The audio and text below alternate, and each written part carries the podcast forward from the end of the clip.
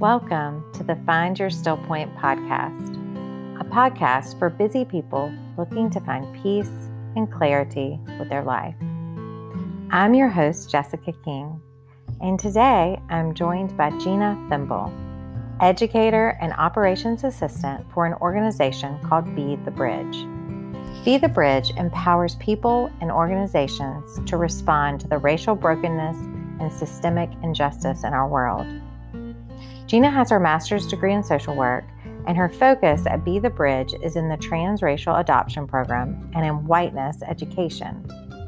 She has experience working in child protective services as well as in a homeless shelter for women and children. She is passionate about educating her fellow white brothers and sisters around the issues of race and dreams of a world where all people are able to flourish.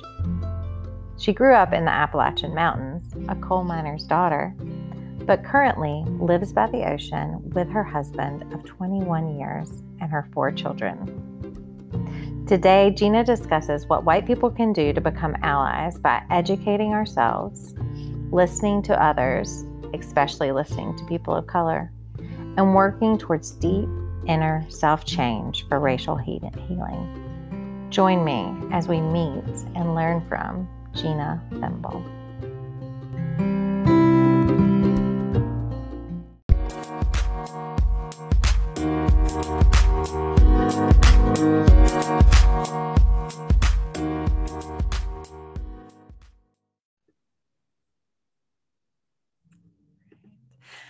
Hi, Gina. How are you doing today? I'm great, Jessica. Thank you. How are you? I'm doing really well. Um, excited to have you here today. I'm excited to be here. Thank you for the invitation. I always relish the opportunity to speak about Be the Bridge. So I'm excited. Awesome. Yeah, I'm really excited to hear more about Be the Bridge and to, you know, share it with our listeners. Um, so, to just kind of introduce you, today we are here to talk about the work that you're doing in our community around racial reconciliation and I think you know, but this podcast is really about helping people manage stress and prevent chronic health problems related to stress. But as you and I mm-hmm. know, and hopefully our listeners understand, or they will understand by the end of today, that you know, racism, systemic racism, discrimination, racial microaggressions, uh, they're all contributors to our chronic stress and um, we really need support and racial healing for our world and that's the work you're doing um, Mm. So, again, I'm excited to have you here and want to hear from you um, about this work and and and what and understand a little bit more about what our role can be. You know, as just people in this community, um, as allies, or what we can do um, to, to, to support racial healing. So, I introduced you in your bio. Um, with your bio in our intro, but I would just love to hear from you. Um, just tell us a little bit about yourself and your story. Yeah, uh, well, I live in Wilmington, North Carolina, the same community as you. I think Air Boys, I, I have, I'm a mom, so I have four children. Air Boys play tackle football together, and uh, one of your boys played flag football with my daughter. So, uh, but that's, I mean, primarily I'm a mom, I'm a wife of 21 years, I have a master's degree in social work. Uh, but I also work for Be the Bridge uh, which has had a profound impact on my life personally and on the life of my family. Uh, but Be the Bridge is a racial literacy organization. And what we do is we work to empower people and organizations toward racial healing and equity and reconciliation.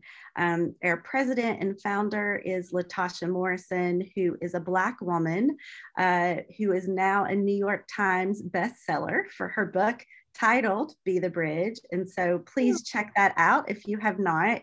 Uh, she made the New York Times bestseller list during the summer of 2020. Uh, part of what I would call the beauty uh, from ashes of the summer of 2020 was a very difficult year for a lot of, or a difficult season for a lot of reasons, but especially because of the high profile uh, events of racial violence. Mm-hmm. Um, and so my work with Be the, the Bridge focuses on some general operational things and on whiteness education and transracial adoption. So uh, I mentioned I have a background in social work, uh, but I'm also a transracial adoptive parent. Two of my girls are adopted and they are Black. I have two biological children uh, who are white, like myself and my husband.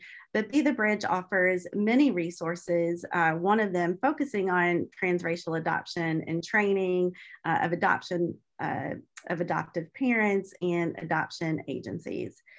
So that is just a little bit about about myself and Be the Bridge. Yeah, yeah, that that's a really good information. Actually, a lot of stuff I didn't even know that Be the Bridge did, and um, I'll definitely put in the show notes about the book and all the resources to get connected to you guys. And awesome. yeah, we met, um, I guess, through our kids, and so yeah, I know your I know your children through sports and whatnot. Um, and I, yeah, I'd love to hear a little bit more, maybe about even that part of your story. Is like, when mm-hmm. did you decide to to go to go to adopt, and like, what's that life been like for you to kind of like meld and create this really close family that you have now? Mm-hmm. Well, I have been on a journey, I would say, uh, that has kind of brought me to the work of Be the Bridge and uh, the work that I try to do personally in my own life when it comes to race. Uh, and, and certainly being a transracial adoptive parent has shaped my experience and my desire to learn all that I can about what my girls may face as Black women in the United States, uh, even as Black children. Uh, but as I look back over the threads of my life, I can now see some other experiences that have drawn me to this work. One being that I was raised in a very racially isolated rural community. Uh, my father was a coal miner. uh, my mother after my my father passed away she ended up dating our town's only black resident a man who happened to be the director of a maximum security state prison in virginia because they put maximum security prisons in rural areas because no one wants them in their communities. Uh, but my mom lost friends because of that. People that she had known uh, and thought loved her her entire life you know when she began dating him she she lost a lot of friends friends. Uh, and between that and my sister, I, I grew up as one of three girls, and one of my sisters came came out as being gay. Uh, so between my mom dating a black man in a very white community and my sister uh, coming out of the closet, so to speak, I would say we were considered to some extent outcasts in our community. And so I think because of that, my eyes tend to naturally focus on those in society who have a history of exclusion and marginalization. Yeah. Yeah. Wow. I didn't, I didn't realize that part of your story. And yeah, it sounds a little bit like the, you know, that this idea that like oftentimes we, you said you were in a community that didn't, you know, that was kind of isolated. And sometimes we don't know until we know. And then you were kind of exposed to that and it opened your eyes to this whole world of like people that you could take a new perspective. And um, yeah, Absolutely. Yes. Yeah. And I mean, I think it's probably ex- it's definitely implicit by now, but maybe explicit to say that like it might be important to say since we're on a podcast and people can't see us that we are both white women. Mm-hmm. Um, yes. As, yeah. as we start to like continue to talk about your story and move into the work that you're doing and kind of understand where our place is in that, I know it's probably important to say that. And what would you say is important to remember about our conversation today or an intention maybe that we should hold space for? Yes, absolutely, Jessica. And thank you for bringing that up because it's really a crucial point, And I don't think that it's one that you and I can skip over too quickly. We have to sit in that tension. So, the first thing that I want to say is that um, I am by no means an expert. I don't brand myself as an expert about race. I come to this work as a listener and as a learner. Um, as a white person, and in particular as a white woman, I must recognize that I don't have the lived experience of being a Black, Indigenous, Latinx, or Asian woman in this country, and therefore I'm not an expert.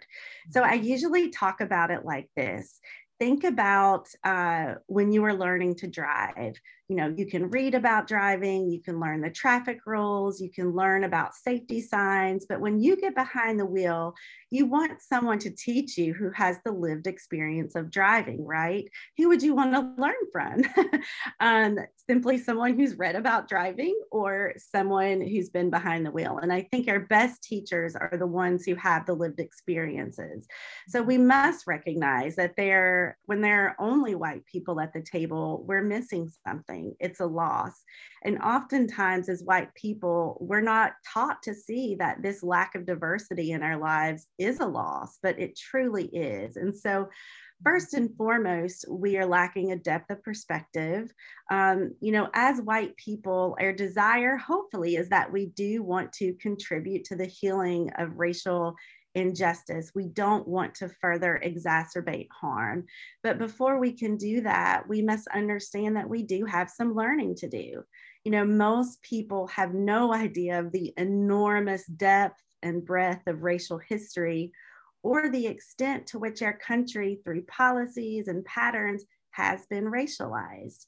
So, in some ways, as white people, we don't have to live with those consequences. So, we can easily be oblivious to the ways in which we benefit from having white skin. Um, and not only have we benefited throughout history, but even in our present day, our present day.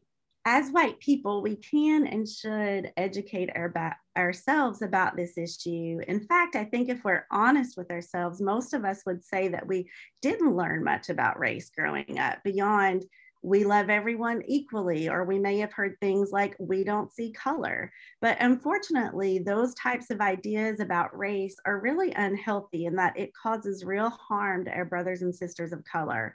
Uh, one adult transracial adoptee who I worked with said, you know, if you can't see my race, then you can't see me.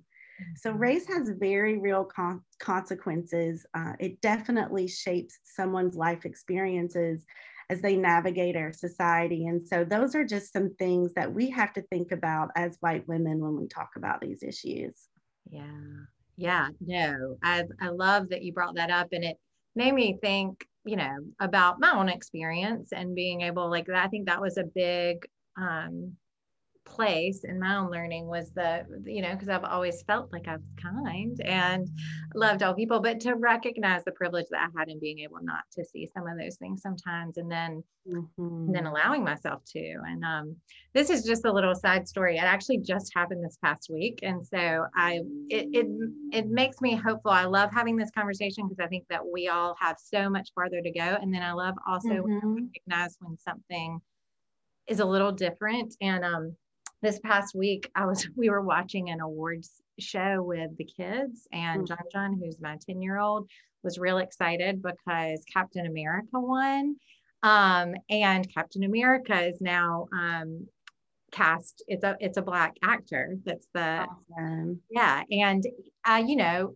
i think that's important just in and of itself to be putting mm-hmm. those types of folks on tv and being able to see that as an example but my son who's a, a, white boy also recognized that part he didn't just say oh i love captain america he said i mm-hmm. love captain america and i love that he is a black man and that that's an example for um mm-hmm. for us, for us. I mean, he recognized the importance in that that's different, and he saw the color. And I don't mm-hmm. know, for some reason, that was like a moment of like, yeah, this is kids are kids are seeing this. It's something that wouldn't have happened when I was growing up.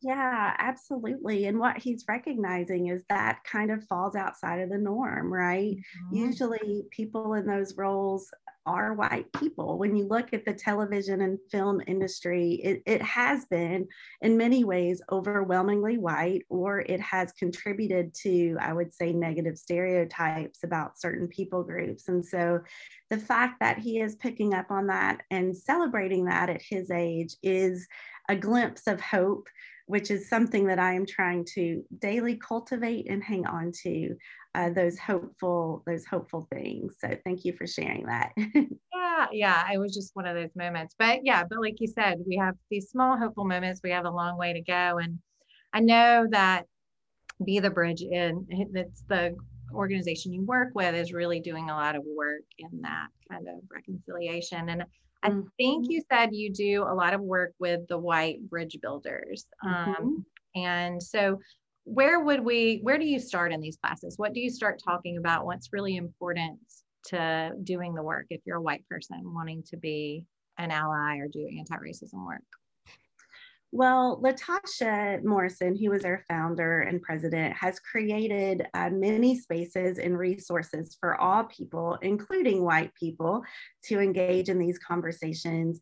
We have an on ramp resource called Be the Bridge 101, which is a space for white people to do some initial learning about racial history and key terms.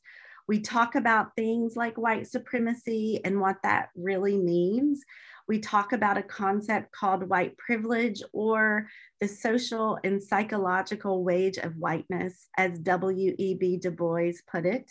Uh, we talk about what it means to be white in a society that has, throughout its history, elevated whiteness to a place where one has access to the benefits of full citizenship citizenship excuse me and we also talk about defensiveness some may know this as white fragility, which is, uh, you know, an academic uh, that has recently become popularized.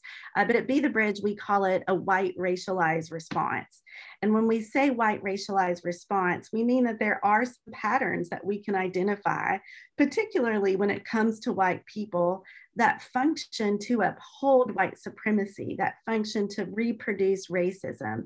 And we talk about some of those patterns and we look within ourselves and the spaces that we're in and we identify those places and hopefully make a positive change.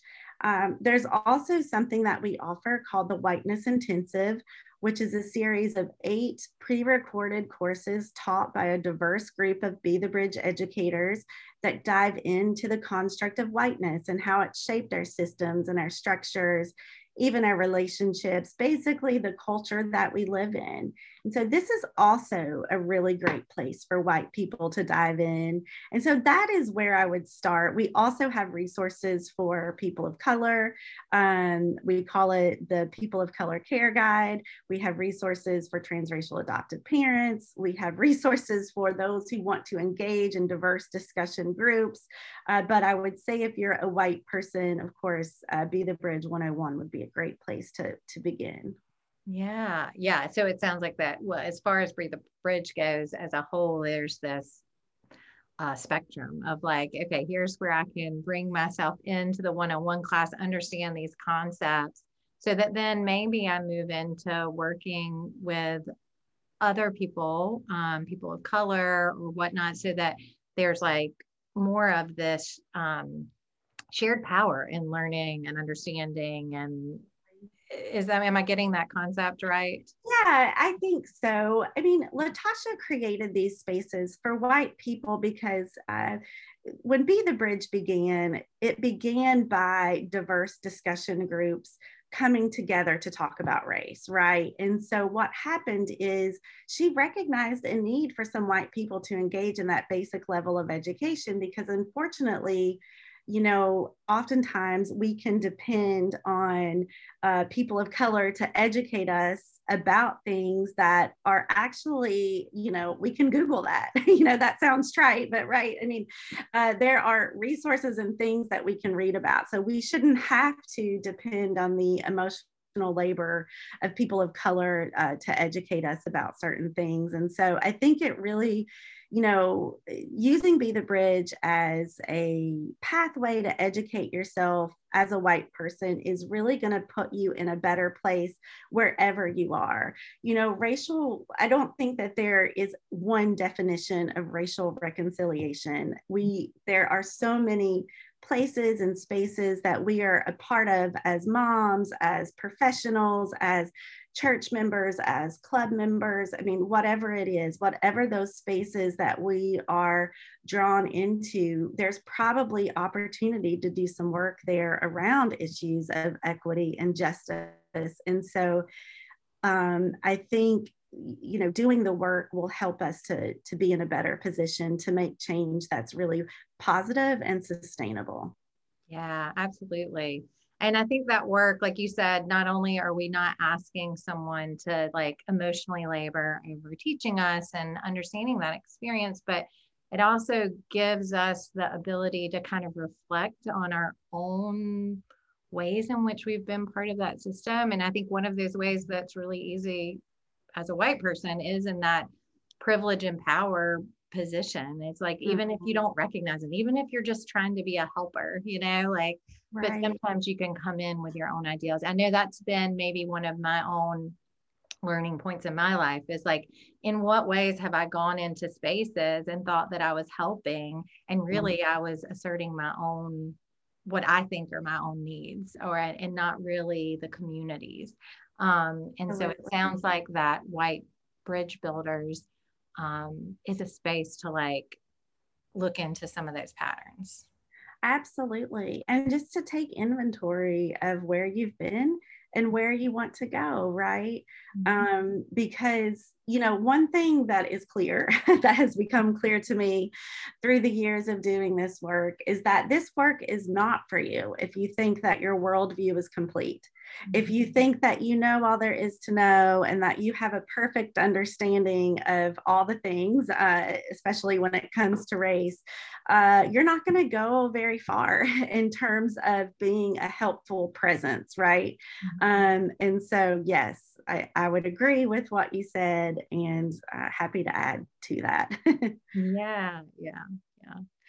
I just, yeah, it, it sounds like such an amazing starting point for because we have to do the edu- we have to educate ourselves, we have to understand where we're coming from, and then we have to, like you said, decide where we're going to go. Um, and that's another thing that I think that I've really um, learned about in in my in mm-hmm. my own work or whatever. But I just recently was reading a book that had um, an actual diagram of the pyramid of white supremacy. Um, and you know, like and have you seen that or I think I have seen that floating around on the internet somewhere, not just in a book. So. Yeah. Yeah. And so I mean there's things on that pyramid, like at the top are the things that we think of as racism, like hate crimes and um, you know, the like a picture of a neo-Nazi coming into your mind or whatever. But that as you go down that pyramid, there are things that that all got laid upon, you know, like racial profiling and discrimination is a larger mm-hmm. of that pyramid. And then as you go down, um, you know, racial jokes or um, icons that misrepresent, you know, um, people of color. But at the bottom of that pyramid is just indifference. So like all of the all of that that's kind of holding up the system of racism is maybe just being indifferent or not no not not acting and so mm-hmm that was something that's eye open to me is like we we really all have to do this work to be able to make the change. We have to be moving forward like you said. Absolutely. And i love that you brought up that graphic because i believe i am familiar with that that pyramid. And, mm-hmm. you know, when we talk about white supremacy, we do often associate it with images of Confederate flags or the Ku Klux Klan, or maybe, you know, more recently, tiki torch carrying people in Charlottesville. And white supremacy can certainly be those things. Uh, but we think a lot of times as white people that we have to self identify as a white supremacist or be a card carrying member of a hate group to uphold white supremacy. Uh, really, there's a difference between how we think it, think that it works and how um, and how we've been shaped and taught to believe how it works versus how it really works. Uh, the intent of white supremacy is not required for white supremacy to do its work, right? So, one of the metaphors that I use uh, when I talk about this concept is that of a car accident. So, think about you yourself in your car and, and this is really um, you know this image could be triggering and as a mother who has lost a child i just want to say that up front. Uh, but if you were driving a car and your child was in the back seat and someone came along and crashed into you and your child ended up dying that person may not have had an intent to kill your child, but your child is still dead, right? And so that's a concept that I think is really helpful for us to remember in this work. So intent really uh, often is not as important as the impact. I think. Um, you know, growing up in what I would call quote unquote uh, white culture, you know, I was taught to believe that intent was everything. And of course, intent is important. But when it comes to race and racism, particularly, we have to move beyond our intent and look at what our impact is. Mm-hmm. Um, you know, Latasha often says that we can't recon- reconcile what we don't recognize or we can't heal what we conceal. And so we want to understand how white supremacy has harmed ourselves our country, our communities, our churches. And this requires us to uncover what's there, uh, to bring these issues out into the open. And so I, um, I'm glad that you're talking about this today for your listeners because racism isn't sustained by bigots, you know, but it's sustained by the silence and complicity of people that we might consider to be good people, including ourselves. And so there are reasons why racism has been reproduced through the generations, and we want to identify some of those patterns. And then once identified, of course, we have to work to change those things, both within ourselves and in the world. You know, one of the best ways that we can do that as white people is to partner with organizations who are led by people of color. Um, and so that we have many, uh, you know, Black, Indigenous people of color who are giving their lives to educate others about race you know, unfortunately, a lot of times, uh, even with our very limited knowledge of race and racism, we think that we know more than we actually know. And so we need to be seeking out people who have not only given their lives to educating others, but who have the lived experience. You know, when our car is broken, we go to a mechanic. When our tooth is aching, we go to a dentist. Uh, we seek those who have expertise, but we don't do a great job of this when it comes to race, right? Everybody has an opinion, and oftentimes those opinions are uninformed at best or harmful at worst. Uh, one of the, the, the one thing that we say often at Be the Bridge is a quote from Maya Angelou that says, Do the best you can until you know better. Then, when you know better, do better. But before we can do better, we have to lay down our defenses. We have to be humble. We have to be teachable. And that's a posture that is really going to help us take healthy actions when we find ourselves in the spaces that we find ourselves in. Yes, yes. Oh my gosh. Yeah. And I love that quote too. It's one of my favorites that like once we know better, we got to do better, you know? I and love I think, that. Yeah. And it, I think it's really important what you said too around the defensiveness. Another person that I really love is Brene Brown. And yes. um, yes. And too. she, you know, all of her work is around shame and vulnerability. And I think that that's a lot what you're t- speaking to is that I think often what happens is that we take a look into this stuff and then we see where we've done it and like we've been part of the problem and then shame kind of takes over and the shame is the armor that she talks about. And mm-hmm. the armor is like creating a wedge between you and i or you know me and them like if you put people in compartments. And what we really need is that ability to kind of sit in it and not take the blame. Don't take on the shame. Like mm-hmm. say yes like i've done this. It's more about accountability and then in that accountability, we can be vulnerable to reach out to folks that may be able to lead us in doing better, to do better, like Maya Angelou said. Yeah.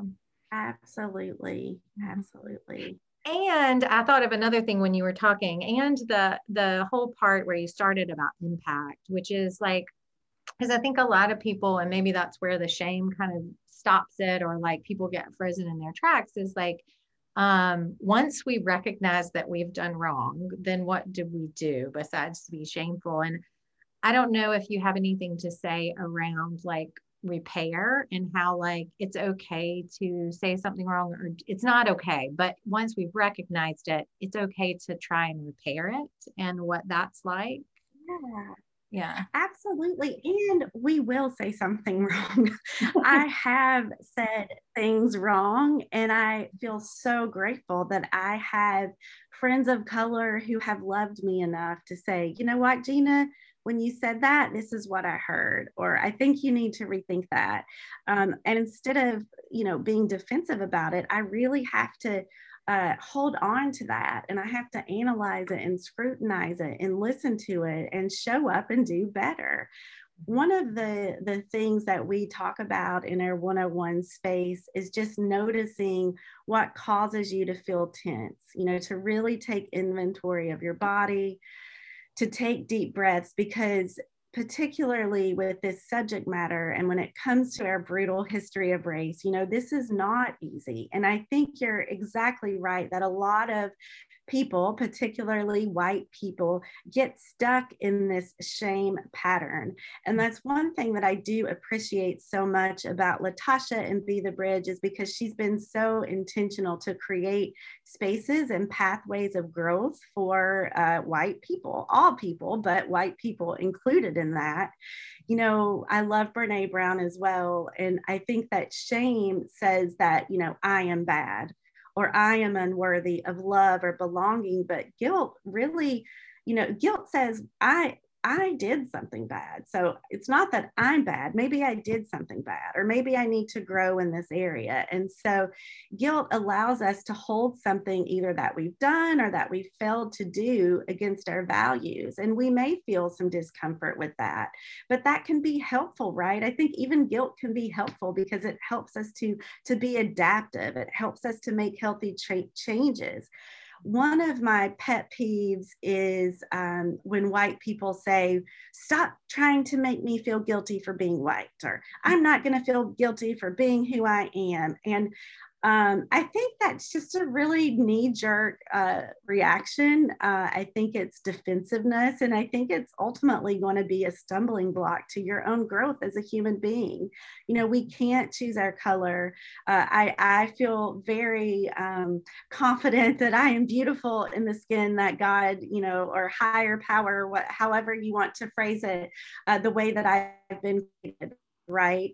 Um, I know that, uh, you know, white skin color is a system of whiteness that we inherited is different. There's a difference between those two things. And so, um, you know, this system of whiteness that was created, it was created to uplift white people, people who present as white at the expense of others.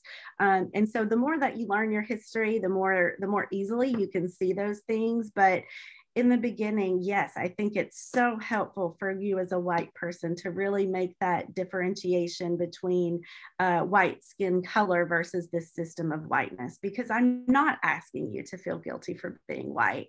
Uh, but what I am asking you to do is to uh, learn about the construct of whiteness, to learn about the real history in our country, uh, and and just to keep um, engaging, uh, you know, with organizations who are doing the work, with people who are doing the work, and and support them. And so, yeah, those are just a few thoughts that I had about about some of what you said. But I'm also a fan definitely a fan of Brene's. yeah, no, I love every, I think that was so perfect and a great explanation and that delineation between um, shame and guilt. And yeah, I'm, I, my last podcast was just about feel it to heal it. We, and all of our emotions are good. And so once we can like kind of put that into perspective and say oh yeah this guilt is showing up for a reason. Let me just listen to it. And it allows me it informs my the way i behave uh, through my values. So I, yeah you said it perfectly. I love that. So oh, yeah. And so yeah the best thing that we can do what you said is to be able to learn our history be informed and be open to um, to taking some accountability and making new changes and that I know Be the Bridge is helping people do that. So, where can people find Be the Bridge and how do they get involved? Well, this is easy because you simply need to go to bethebridge.com. Mm-hmm. Uh, you can also view our podcast. We have a Be the Bridge podcast that Latasha regularly um, speaks on and has different guests on to take you through various um, issues around race and racism in our country. Uh, and so I would just begin there, you know, go to Amazon, buy Latasha's book, Be the Bridge, uh, you know, find an organization in your local community. So I live in Wilmington, but Be the Bridge is actually based in Atlanta, Georgia. And we do work all over the country. Uh, but we also, you know, we believe that there are other organizations who are doing good work. You know, there are organizations here in North Carolina, the Racial Equity Institute being one of them. They also do excellent, excellent work. Um, and so that, that that's another organization that you can find. Uh, check out our shop on uh, bethebridge.com slash or uh, backslash shop is the web address, but we have digital resources that you can purchase. Uh, I mentioned the guides that we have already. We also have some merchandise there. Uh, really, wherever you are on your journey, Latasha has been thinking about you and creating content and resources for you. And so we're excited for you to check that out. Oh, I love that. Thank you for all those resources. And we'll put them in the show notes too so people can easily click. I kind of got chills when you said, um, and I love when I do that, but it just means I feel connected to it. When you said, like, wherever you are in your journey, Latasha's been thinking about you. And I think that that just goes to show the level of connection and community that's being set up around the organization that she's created and you guys are working in. So Absolutely. thank you for that one. Yeah, and I'll say really quick too. One thing I forgot to mention is that you can find us on social media. Mm-hmm. Uh, we're on Instagram at Be the Bridge. We're on Face Group as or Facebook as well. We have a public Facebook page, but we also have a private Facebook group where we mm-hmm. have a very diverse group of admins and moderators who are working to curate content, to have discussions. Um, and so that's also a great place that you can dig in because there are free learning units that you can go through in there. Mm-hmm. Um, so even just taking advantage of all the free things that Be the Bridge has to offer is also a great place to start. Uh, you know, for better or worse, we're very grateful for Facebook because um, they, Be the Bridge was actually a recipient of a grant from the organization Facebook. And part of our work, which I don't think that I've mentioned, was creating a guide for youth to have these discussions. And so we also have the Be the Bridge Youth Guide. We have our module one completed. Uh, that module includes videos from some young people talking about these things, but we're, we're coming out with a module two, hopefully in the fall. And so um, you know, whether it's a youth group or a school setting, you know, it's perfectly appropriate for any school setting. It's a values based guide. And so that's something else that I know Latasha feels drawn to and committed to is to educate uh, the generation who's behind us because gosh, I mean, the Civil Rights Act was, you know, the Civil Rights Movement was in the 60s. Uh, and certainly not to say that everything has been perfect since then, because um, it, it, sure has not. Um, but what we know is that what we are doing so far is not really working. What we've done so far is not working, right? And so, part of, I think, uh, making change is really educating our children about healthy ways to have these conversations so that as they grow, uh, maybe they won't have to deal with these realities in quite the same way that we have. Um, and so that's a hope that I'm holding on to. yes, absolutely. I think you brought it full circle with that, that I totally agree that we've got to, the next generation is going to be different. And we started talking about how I see some, some little moments of things are different in my own kids and their friends and our community, but we got a long way to go. So it's so great to have those resources. Um, yes. So as we, you know, in in the podcast that I do, I always practice with folks at the end, and you already mentioned this a little bit, but just to bring it like explicit for people to think about. Um, in a minute, I'm gonna lead us in a mindfulness based practice um, that was really inspired by what you said. Um, because you mentioned that when we're doing our own self study, when we're doing this work in race, we need to be really in tune with the sensations in our body and mind. And I don't know. Can you say a little bit more about that and why it's so important to the process? Yeah, I mean, I think it's because that's where our defenses lie to a certain extent. If we mm-hmm. feel that we're getting tense, if we feel that we're getting embarrassed, maybe even angry, I think that's a clue to us that we need to lean in you know, we also say a lot at Be the Bridge is that we need to get comfortable being uncomfortable. um, you know, there's nothing about this work that's really comfortable for mm-hmm. me. Um, you know, I've made amazing relationships through it, uh, but I wish that Be the Bridge did not have to exist. I'm grateful that it does.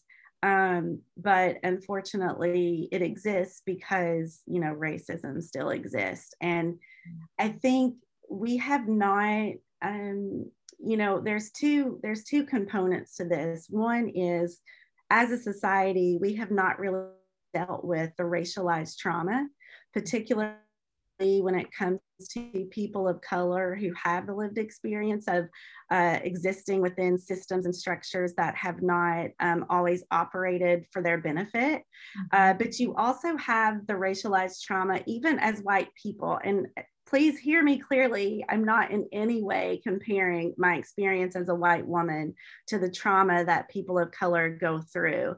But I do believe that race, um, you know, is a social construct and that um, it is, it was created to uplift certain groups at the detriment of others. And so I have even lost things in that. You know, I for many years, I just saw myself as being a white person. I had no idea about my ethnicity, about any of my cultural traditions that my ancestors, uh, you know, when they immigrated here, that they brought over with them, because in many ways, they, uh, you know, as Irish people, they work to assimilate to be white.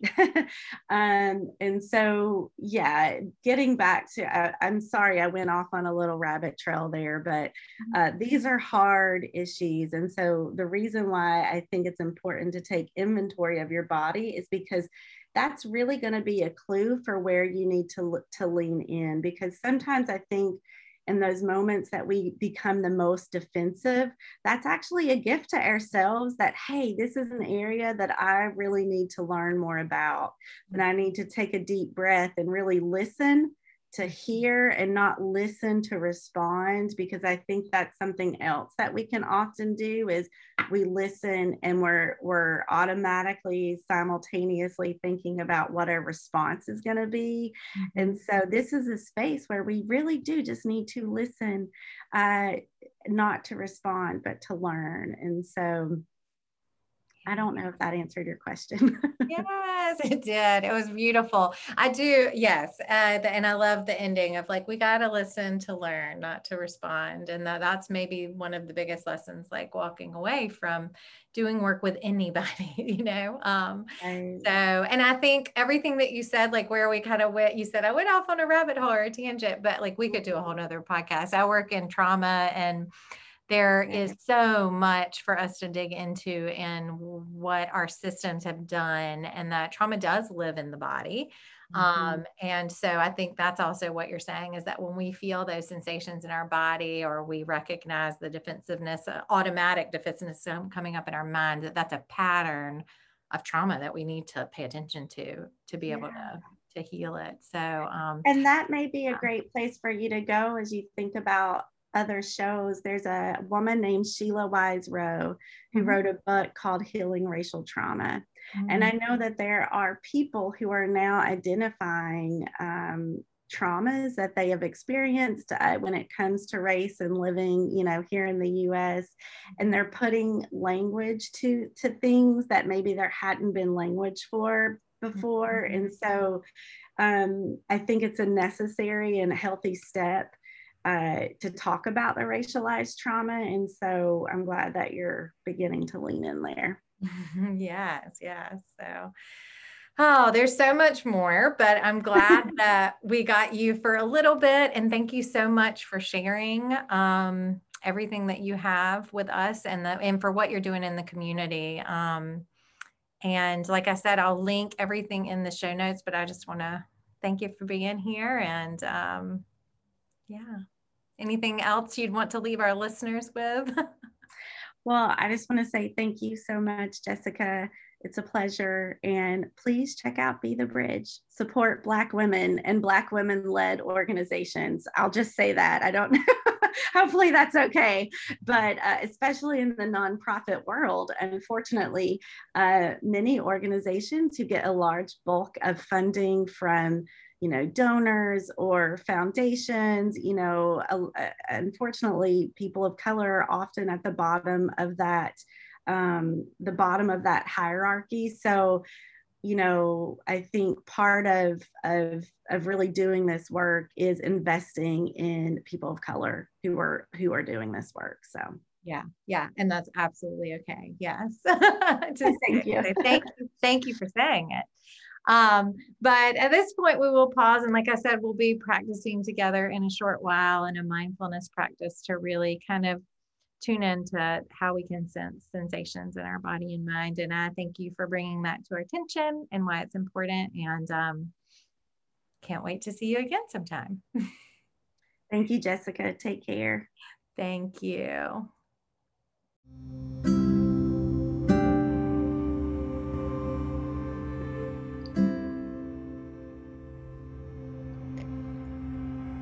As we come into our practice together, I invite you to find a comfortable seat. This may be on a chair, or maybe on a cushion on the floor, or even lying down. But wherever you are, just check in and see if you can adjust and give yourself permission to just be maybe 10% more comfortable.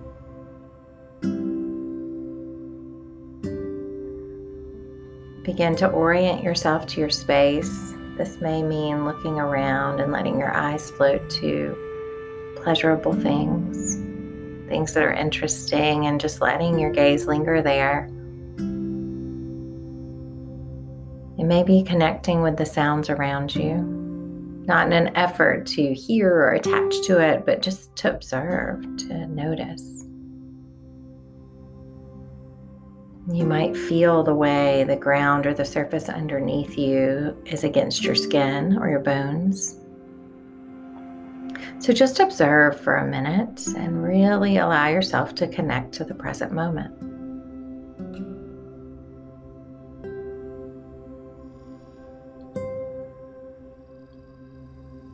We're going to begin to scan the body.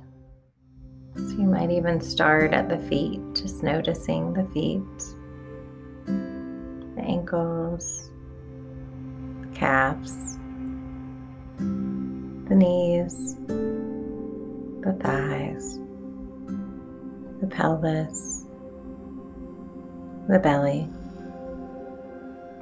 the chest and the arms, the hands, the shoulders and the neck, face, the head. Maybe be aware of the entire body, your body resting in your space, and just become the observer of that. This may be with eyes opened or closed. But you're just noticing the sensations in the body and allow yourself to be drawn to maybe a particular sensation that you feel. This sensation may be pleasurable or uncomfortable, and just notice.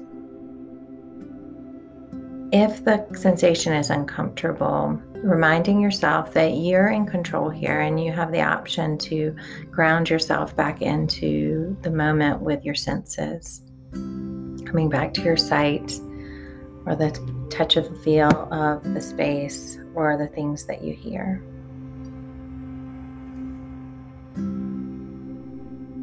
But for a moment, whatever that sensation is, just noticing where it is in your body. Maybe giving it some labels around temperature, texture, movement. Is it stuck or is it pulsing or is it throbbing or is it radiating?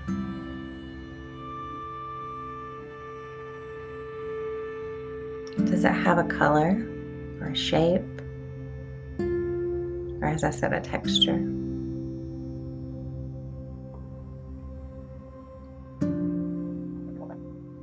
Does the sensation have a feeling, an emotion to it?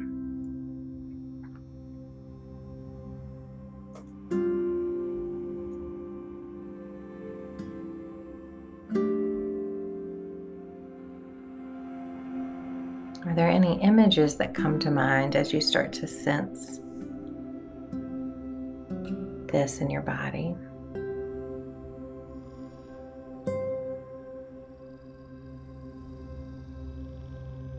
And as you just observe, is there any meaning to this for you?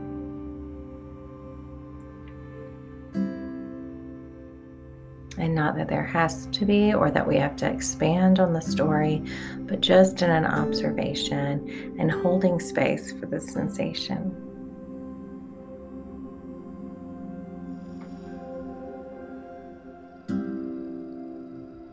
And just as you brought focus here and spent some time noticing, see if you can also notice that at the same time there's another place in your body, maybe one that feels a little lighter maybe a little less uncomfortable, or maybe even one that feels more pleasurable, more relaxed.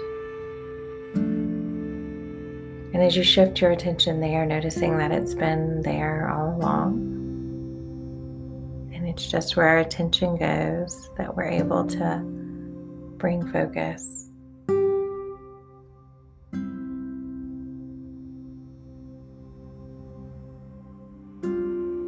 You may continue to practice this body awareness, somatic awareness, or you may decide that it's time for your practice to end today, but just knowing you have all the time in the world in this moment, you can return to this space anytime you need.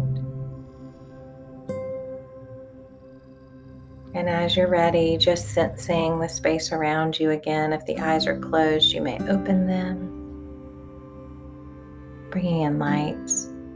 If the body's been still or lying down, you may start to wiggle fingers and toes or roll shoulders or move through the body in a way that feels organic to you.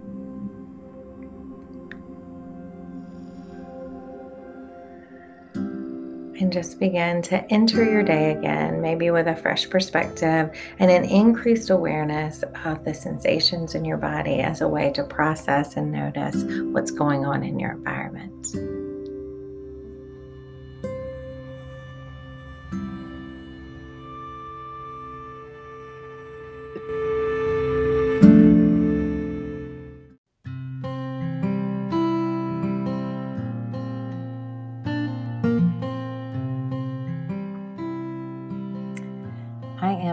Beyond grateful to have spoken with Gina Thimble today about her work with Be the Bridge. She is doing the work daily with others, including Be the Bridge founder Latasha Morrison, towards racial healing and reconciliation. If I took anything away from today's conversation, it is that to be a white ally and to truly be doing anti racism work, we have to educate ourselves and work on ourselves first. We have to dig into what we do not know about history and be open to learning, learning some truths. We have to check our own reactions to this learning and realize that when shame and guilt are showing up, it may be getting in the way of our progress. As a therapist, I'm really concerned about feelings. And shame can be such a block towards change in ourselves and on a larger scale. Shame shows up and tells us, I am bad. I'm a bad person. And oftentimes we will do anything to avoid feeling that, right? That's actually not a truth. We are not bad people. We have to check that stuff. We are not bad beings, but we can make bad choices. And guilt is a very healthy emotion that tells us that. When we feel guilt, we recognize a choice that we have made is not in line with our values and this emotion gives us the opportunity to correct and repair. Without paying attention to the areas in which we need to correct and repair, we will not be doing our work. I hope you enjoyed the conversation, and I hope if something spoke to you, you will reach out to Be the Bridge or other organizations for support and start doing your own work because you're worth it, and so is our world. Thank you for listening. And until next time, be well, friends.